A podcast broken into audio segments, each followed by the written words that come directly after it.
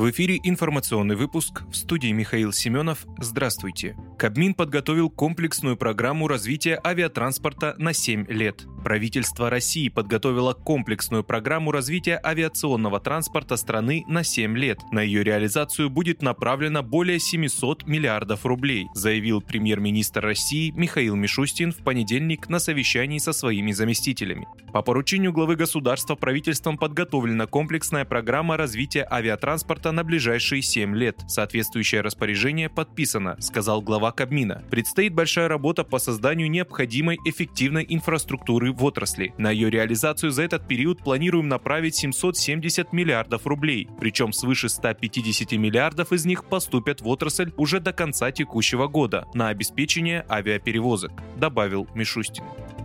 В Германии заподозрили Путина в попытке создать новую ловушку для Запада. Президент России Владимир Путин готовит государствам Запада новую сырьевую ловушку. Об этом пишет обозреватель немецкой газеты Die Welt Тобиас Кауфер. По его словам, Боливия ищет партнеров, которые помогли бы ей в работе с крупнейшим месторождением лития и помогли бы добывать сырье, которое широко используется при производстве автомобилей. Кауфер считает, что одним из претендентов может выступить Россия. Если все получится, новая сырьевая ловушка Путина здесь захлопнется. Журналист уверен, что у России есть все шансы, чтобы достичь успеха с литием. При успехе Европа будет зависеть не только от российской нефти и газа, но и еще одного сырья. Согласно информации американской геологической службы, Боливия обладает крупнейшими в мире запасами лития – 21 миллион тонн. По этому показателю страна опережает Аргентину и Чили.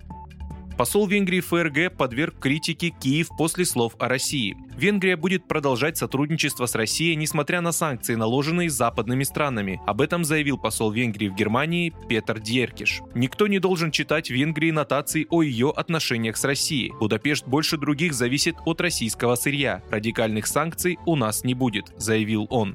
Дьеркиш также выступил с критикой официального Киева в отношении его с Германией. Германия очень много делает для Киева, но Украина ответила лишь несправедливой критикой, отметил венгерский посол. Он подчеркнул, что критика Киева относительно позиции Будапешта в вопросах военных поставок несправедлива.